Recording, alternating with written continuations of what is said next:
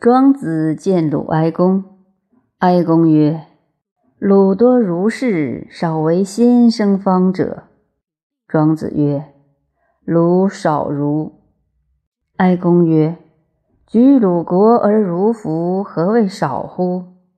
庄子曰：“周闻之，儒者冠元官者之天时，履巨沟者之地形。”缓配爵者，视之而断。君子有其道者，未必为其福也；为其福者，未必知其道也。公故以为不然，何不好于国中曰：“无此道而为此福者，其罪死。”于是哀公好之五日，而鲁国无敢如福者。独有一丈夫如服而立乎宫门，公击召而问以国事，千转万变而不穷。庄子曰：“以鲁国而儒者一人耳，可谓多乎？”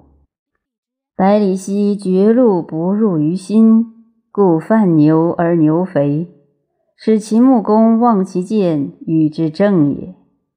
有余是死生不入于心，故。足以动人。宋元君将画图，众使皆至，受衣而立，是笔和墨在外者半。有一使后至者，坦坦然不屈，受衣不立，因之射。公使人视之，则解衣盘帛裸。